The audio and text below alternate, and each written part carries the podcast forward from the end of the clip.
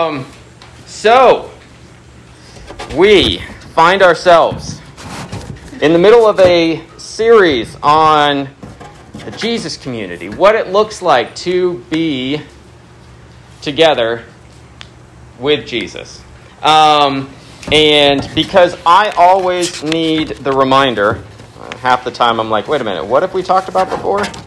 Uh, we have the nice thing about this uh, about this series, and, and this is completely uh, not planned, uh, but you just have to remember a couple of adjectives and verbs. Um, we started out with the reconciled community, then the divine community, then the trusting community, the found community, the sympathetic community, and the forgiving community. I count on two different hands because we can see it's it's it's neck and neck here, right? Three and three. Three and three. Uh, going to win game seven. Who's going to win game seven? It's going to be the adjectives. the adjectives pull ahead this week because we are going to talk about how the Jesus community is the hopeful community. The hopeful community. Um, our, our text is going to come from Romans chapter 8, verses 18 to 25.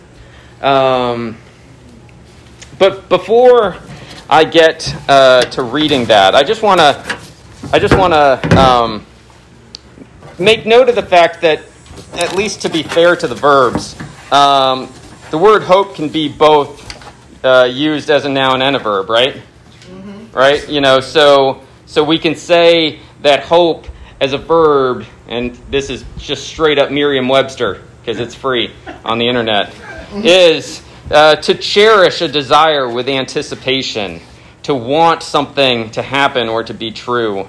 Um, or they say to desire with expectation of obtainment or fulfillment, to expect with confidence. Obviously, verbs, these are actions, but as a noun, the word hope can be a desire, a desire that's accompanied by that expectation of fulfillment or success, or the someone or something on which you are hoping, right? Mm-hmm. That thing that is desired or hoped for. So we read in Romans 8, remember, a letter to the, to the church in Rome from the Apostle Paul, who has actually never met these people. Let's just be clear of that right? He's heard of their faith. And he writes in beginning, he, he's, he's gone down through this whole thing, remember, where he's sort of laying out the, uh, laying out the case um, that regardless of one's ancestral past, that is to say, whether one is Jewish or not, the kind of the, the, the two main groups, as it were, really, you divide it that way, the only two groups uh, that, that could exist, at least from a Jewish perspective, right? You're either one of us or not. Uh, there's not some third way. But laying out the case that regardless of where one comes from, all find themselves um, in a position of in a position of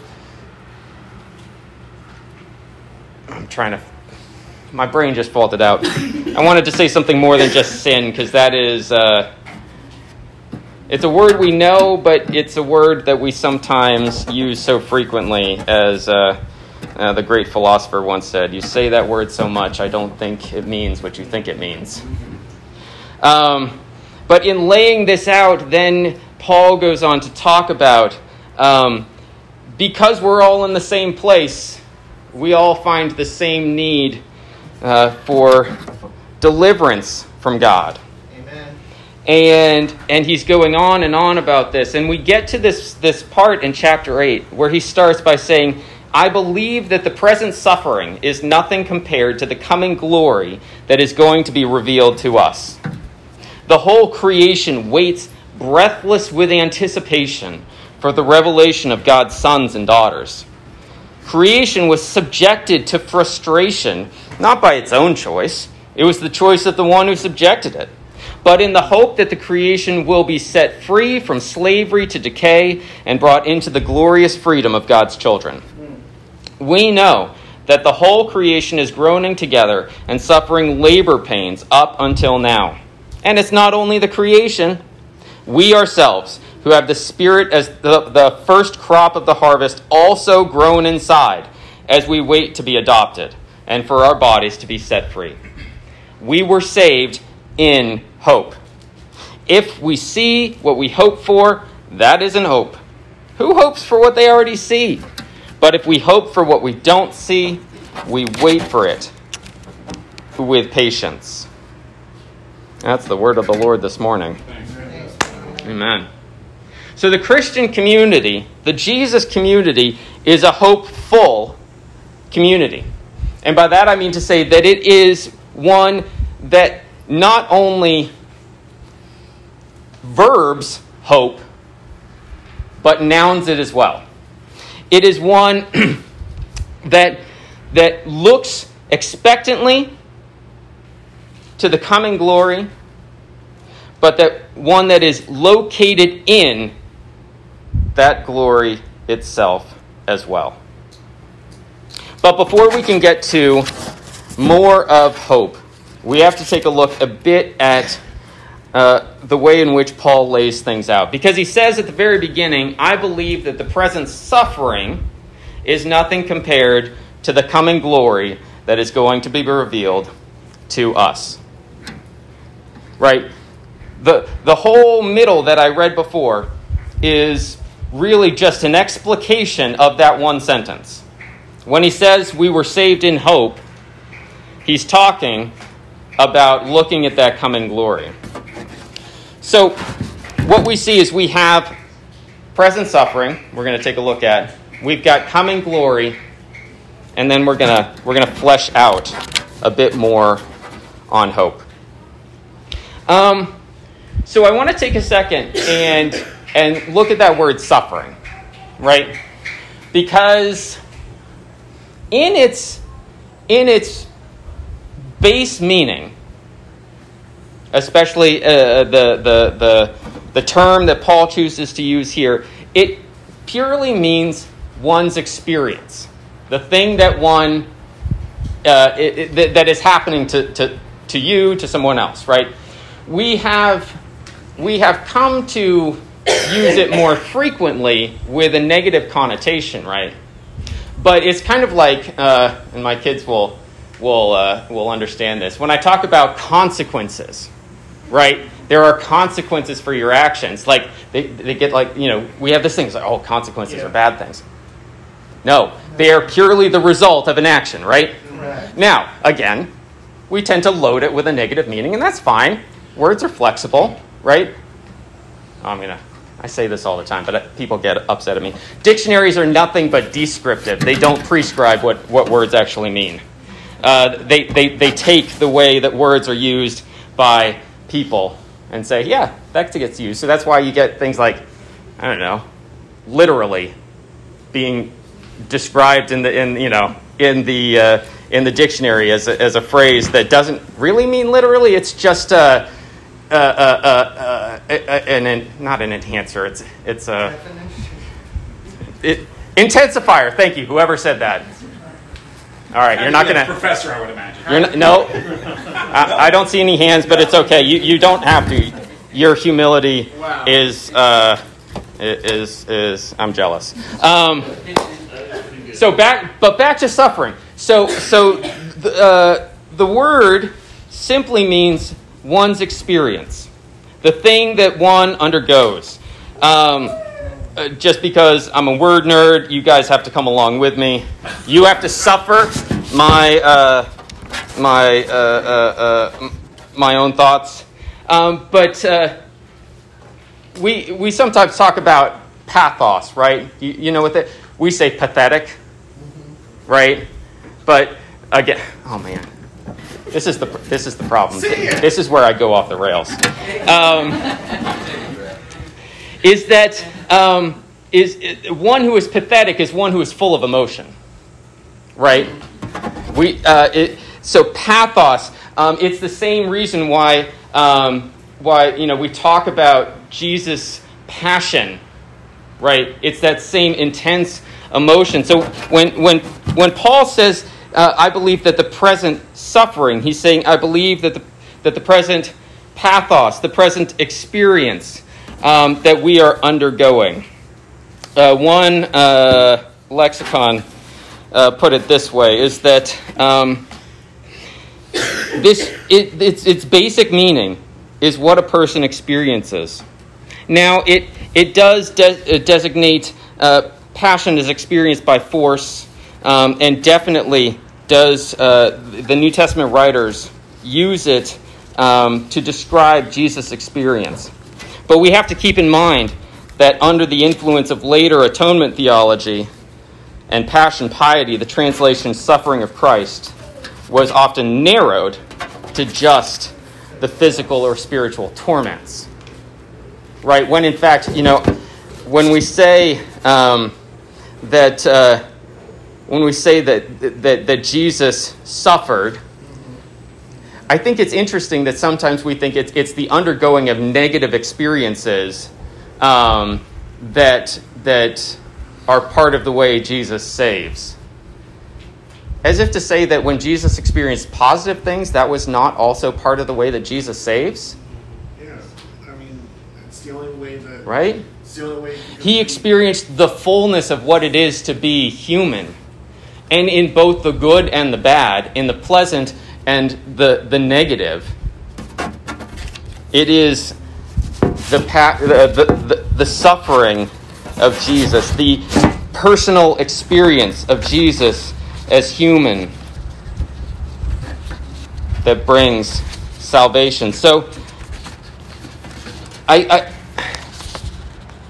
in talking about in talking about present suffering, what I think Paul is really just trying to get at is that there's a distinction between the way in which we currently experience reality and the way in which we will when God finally does what they think um, uh, uh, what the ultimate goal is. Um, I, wa- I, want to bring up uh, to that end something that our wonderful homegrown Eduardo uh, mentioned last week about forgiveness. Because um, when it comes to experiences, we have the negativity of an experience oftentimes is determined by what we believe the experience should be. Right? It's the reason why um, someone can undergo um, uh, uh, uh, torture or, or, or severe uh, lack and still maintain a sense of, of serenity, maintain a sense of trust and faith in the work of God. Because it's not that the, the experiences aren't difficult, but the narrative to which that person is attached is not that this is hard, it is that this is. Um, and so, one of the things that Eduardo said last week in, in, in having to do with forgiveness, and I'm really I'm quoting this both because it's good and it helps you remember last week, um, that forgiveness is not the erasure or forgetfulness of the offense committed. It is the unattachment to the shame that comes with it. It is the, it is the act of no longer living as a subject to that act. It is unattaching ourselves from the narrative of hurt, toxicity, and unhealthiness from acts of harm. It's no longer identifying with them but without deluding ourselves into thinking that the act didn't happen. Yeah. Right? The ability to forgive is, is, is, truly grounded in one's ability to step back from the narrative of I was harmed. And in so doing, we can then see the other person. We can identify with that other person because, quite honestly, uh, we've probably been that person in the exact same way. Remember the parable that, that he read of the, of the, uh, the servant who um, was forgiven a great debt and then went out and, and, and, and did not pass that along. So, when we think of suffering, what, what I hope we can hear Paul saying is not, is not just that the, the, that the, the negativity of our current state of being, um, but just our present experience. I believe that our present experience, all of it, good and bad, physical, emotional, and even spiritual, is nothing compared to what's coming. And and I guess what, what, what really strikes me in that and, is that when we only focus on the negative aspect of suffering, we lose sight of how good the good is. Right? We, we maybe I shouldn't say we. Maybe I should just say I, and then you all can, can, can agree or disagree with me on your own personal experience. Uh, it's a bit presumptuous, I think, to say we. Um, that, that, that I very frequently go through life on autopilot. Right? Yeah. That, that there is, when things are normal, I, my brain doesn't do anything with it. It, it the human, even just the, the human physiology is so adaptive. Like I was, I was at the Museum of Science the other day with, with, with my boys, and they had, uh, they had this one exhibit where there were two metal plates on uh, uh, you know, you kind of put them out like this, and there was then one larger one in the middle. And one of these plates was cold, and one of these plates was warm. And you put your hand on, it, and they say, wait 15 seconds. So you just kind of sit there, right? Okay. Take them, put them on the center plate, which obviously has the same. It, the plate itself is one temperature, right? But your hands experience two different senses one hand feels like the plate is hot and the other hand feels like the plate is cold. Why? Because your nerves have normalized to the temperature of the other plates. Right? And then you don't pay attention to it. Right? It's only when experiences are outside the norms that we generally pay attention to them. Otherwise, we just go and are. But if we hear Paul saying, about present suffering, present experiences, and, and, and we think it's not just the bad, but it's the good. What are those experiences? I think it gives us at least a little bit of a nudge to be more attentive to just the day in and day out, to be more mindful of what you're doing, what you're thinking. You see, when Paul is talking here, it's not simply a matter of saying, hold on for the good that's coming. He's saying that what is here, though both good and bad, in comparison to what's coming, is, is different. It's different. And I'm going to talk a little bit about that difference in just a second. But I do want to talk about the coming glory for just a moment. Um, because when we hear the word glory, what sort of definitions come to mind? And this is not rhetorical.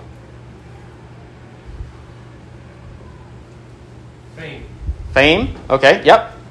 Light. Light? Yep. Honor. Honor, uh huh. Joy. Joy, okay. Radiance. Radiance, okay. Yeah. And would it be fair to say that if you kind of took all of those, you could say that the, that the general connection between all of them is some sort of otherness, great otherness, right? That if somebody has great fame, that's in comparison to others who are just, you know, normies like us, right? Um, you know, if some if there's something that is uh, uh, full of light and radiance, that's in comparison to something else which is more dull. Um, and and and that is, I think, a good way uh, to to come at what what Paul's saying here, because when the New Testament talks about glory, I think sometimes we get the sense because it's so tied to uh, tied to God mm-hmm. that um, that it's like something God has and we don't, right? True. Now, God is a lot of things that we are not. Uh, I'm not breaking down walls there. Um, but but uh, one dictionary I was reading through, I thought this was just an, an, amazing quote. It says that the New Testament teaching is clearly distinctive, however, on this word, in that it views glory as a divine, and they use the big word eschatological, but it just means the end of things, the, the, the, the fulfillment of things, um, the divine fulfillment of the manner of existence. Salvation lies in our having to share in this ultimate reality. Also, new, and this was in comparison to earlier uses, uh, is that is the thought that this eschatological ultimate glory will take the believers and the whole creation up into itself by a new creation and transfiguration. It's like Paul says in his second letter to the Corinthians and all of us with unveiled faces, seeing the glory of the Lord as though reflected in a mirror, are being transformed into the same image, from one degree of glory to another. For this comes from the Lord, the Spirit. And, and I think because it's that kind of meaning that, that Paul is, is getting at when he talks about coming glory, a manner of existence. I think that does lend itself a, uh, lend a little bit of, of, of credence to viewing that suffering, like we've been talking about, as not merely just negative things that are happening to us, but the manner of existence. Right? Our current manner of existence here on earth is fundamentally different than that which is coming, which is to say, being brought up into the very existence of God. So that that distinction, viewing our existence now and looking to our existence then, that's where the hope enters. And, and, and Paul's doing this, and he's doing the same kind of, kind of, kind of double meaning of the word hope. He gives us both the action of what we do and also the object to which we, we are hoping. I mean, it's even uh, at the beginning of verse 25, 24. Oh, I didn't have my little markers. Um, he says, We were saved in hope. Not in hope for something. That's not what he says. It was that's that's the sentence. We were saved in hope. That in is a location, right? Um, that that that hope is itself um, a manner of existence. Right? That, that one, may, one may call our present suffering. You could say it is a negative experience, but Paul is saying that the Jesus community is a hopeful community. Uh, and, and here I'm just going to say, for this reason, it's hopeful Because hope is what we're in, Amen. not simply what we do. Right. Right? It's like um, the air we that, that is brushing over your bodies right now. It's the pews that you're sitting on. It's, it's the, the land that, that we're around. in. Location. Hope. It is the entire of the entirety of what is around us. Um, I think because as we look back, it is not just human individuals that are that are being brought into this coming glory, but the entire creation itself. Right? Yeah.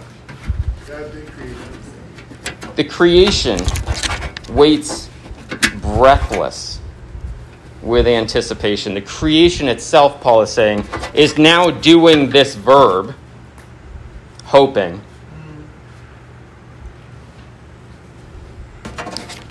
And it is also the location that we all exist.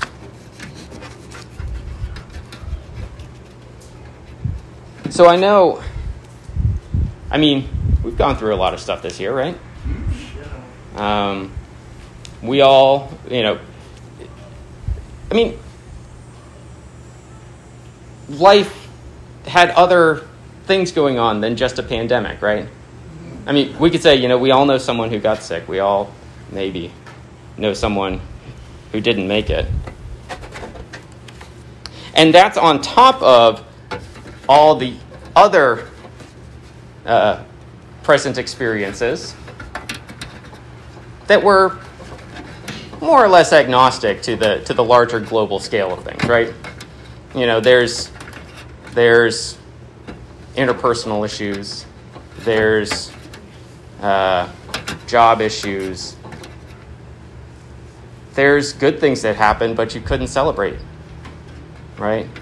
Maybe it was just a phone call or a text. There's there are so many things that we've experienced over the last year that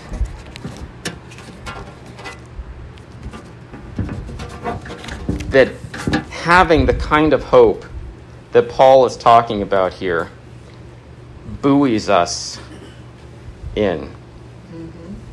Now, one thing I do want to uh, make strong mention of is that this, now turning to the verb hope, Christian hope is not a white knuckle kind of hope. It's not a, you know, grit your teeth and bear it kind of hope. Nor is it a toxically positive kind of hope. I think if if we have a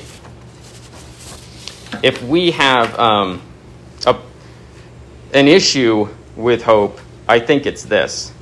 Um, uh, oh, so, what do I mean by toxic positivity? It's definitely a term that has that has uh, sort of popped up into the, the cultural parlance over the last year or so.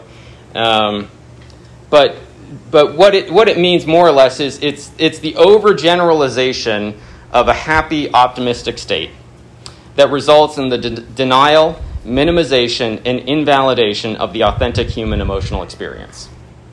Uh, okay. I'm going to say that again. I'm going to say it again because I, cause I think this is a big deal for us. The overgeneralization of a happy optimistic state that results in the denial, minimiz- minimalization, and invalidation of the authentic human emotional experience. So, what, what toxic positivity is, um, it's, it's not the positive thinking strategies, say, that you may learn from a therapist or a psychologist. Um, these, uh, those help you work through uh, your emotional experiences and, and, and, and, and hmm, help you to be present and attentive and mindful of your states. But I don't I sure have and, and maybe you have as well been the recipient of something like God's in control. Mm-hmm. It'll all work out for the good. Mm-hmm. Um, you know, you must be so strong Yeah. that God, you know, is, is allowing this to happen to you. God knows that you can handle it. Mm-hmm. Oi. I have strong words for stuff like that that probably shouldn't be said here. Because that, that, It's toxic. It is. It, it, it, does not allow the, the person to whom you're talking, it does not allow them to feel like what I'm currently experiencing is valid. Mm-hmm. That, that you know, again, most, obviously, most of these conversations come in, in uh, negative times. But it, it says the way you're experiencing this currently, you're just thinking about it wrong, right? Because if you had the right kind of mindset, you'd already know this thing. I know you know these words. So get it together. Touche. Get it together. Toxic positivity um, is violent to the one who is receiving it, and it is it's a safety mechanism and a shield to the one who gives it, because you don't want to enter into that person's experience. Mm-hmm. You just want to offer pleasantries. And that's not from all the other weeks of what we've learned about the Jesus community. That's not Jesus. You ever hear Jesus say things like, it'll be okay? No. You ever hear Jesus say things like, you know, don't worry about it. God's in control. Right? No, Jesus Jesus does things like touching the leper, right? He doesn't stand away and say, uh, you know, God will heal you at some point.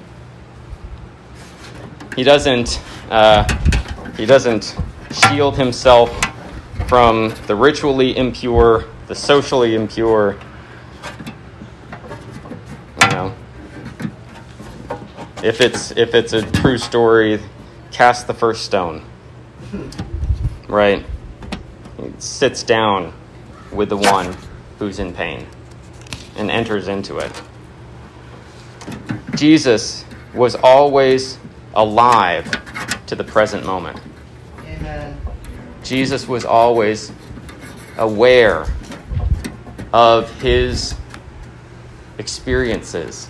And in being aware and being, uh, being mindful of the present, he could see God at work everywhere.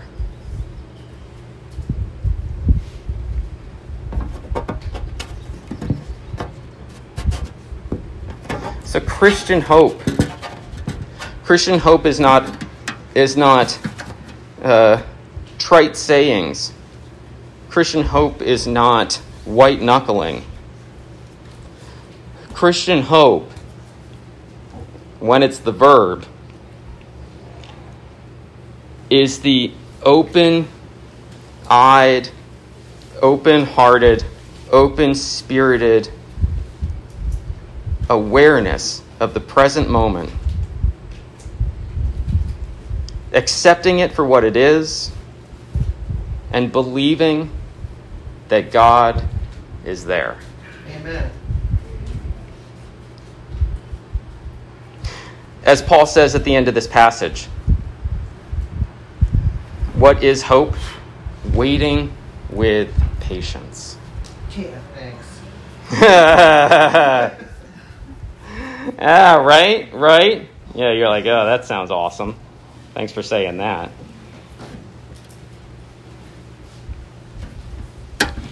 We wait. What do we wait for? That coming glory. And what is that coming glory?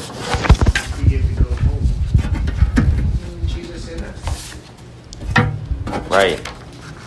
The the experience of the answer, as it were, to Jesus' prayer in John 17, right? And pray that they would be one as you and I are one. I don't think that's a, I don't think that's just a, a, a, a, a statement of saying, I, I hope they get along. Right? There's a fundamental, fundamental oneness that, that goes beyond just being near people.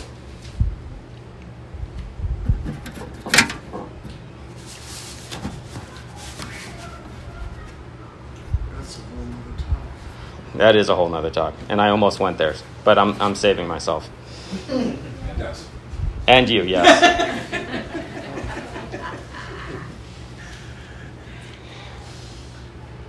so, as we think about what it is to be hopeful, as we, as we look at our present experience, suffering,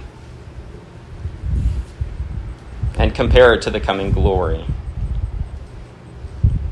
I want to I want to do one last thing.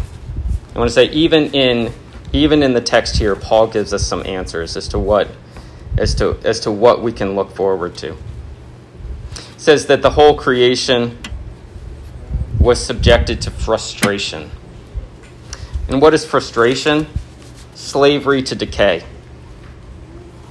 And what is decay? Really? Impermanence. Right? Yeah. Decay is just change. I get. sorry, I'm, a, I'm super, super word nerd. We use decay in a negative connotation, but really, decay is just the change, right? It is something that then becomes other things. It's an impermanence, it is a transience. And then Paul says, But what is the glorious, what is the coming glory? It's the freedom of God's children.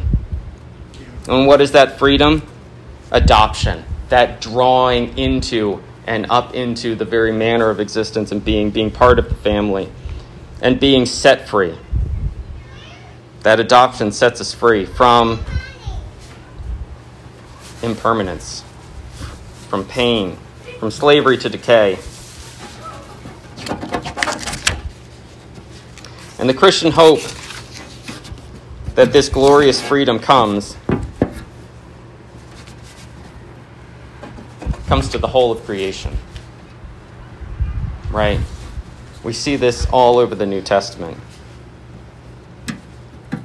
We see we see in Colossians 1 talking about Jesus, you know, the the the great poem, the in, image of the invisible God, firstborn of all creation. I love that that that even in this passage, uh, the writer is is is identifying Jesus with creation.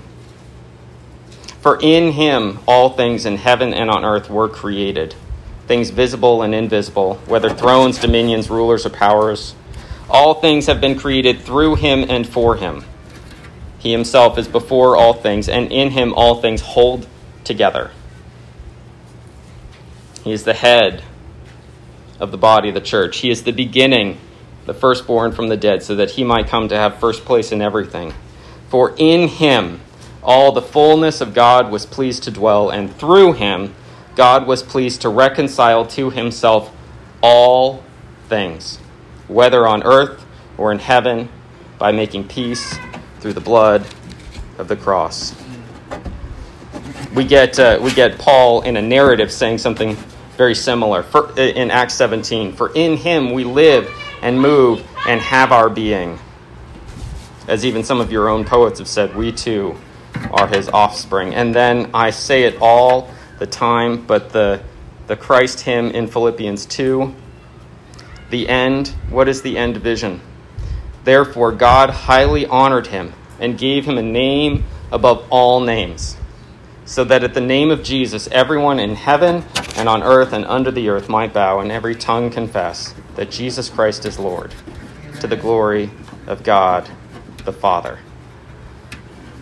All things, all people in heaven, on earth, under the earth, confess that Jesus Christ is Lord. The entire creation, though once subjected to frustration, subject to decay, will be brought into the permanent existence of God's very self. That is our hope. That no longer will there be the negative sufferings. And even no longer will there be the positive ones. Because our very manner because our very manner of existence will be in God. Amen.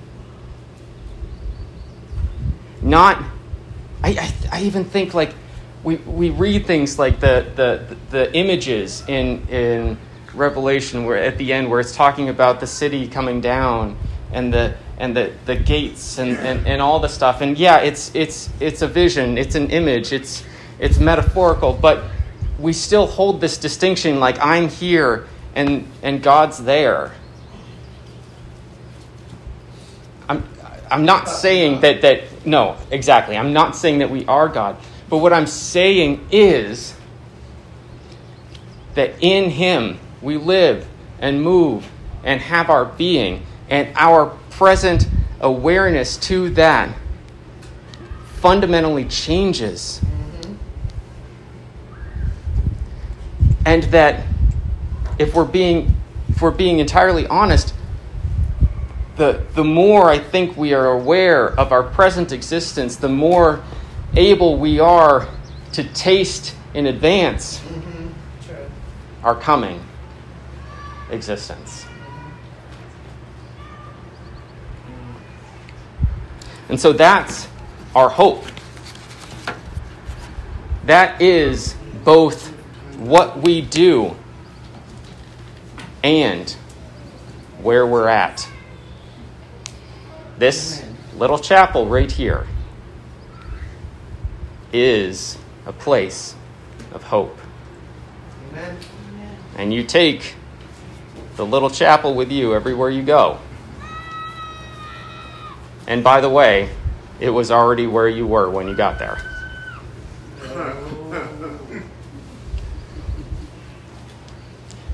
Because God,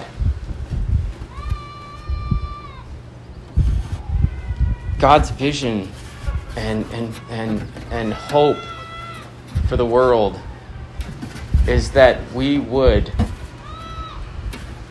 that we would be reconciled, be brought near, and that the entirety of creation would experience freedom and the very life that God has.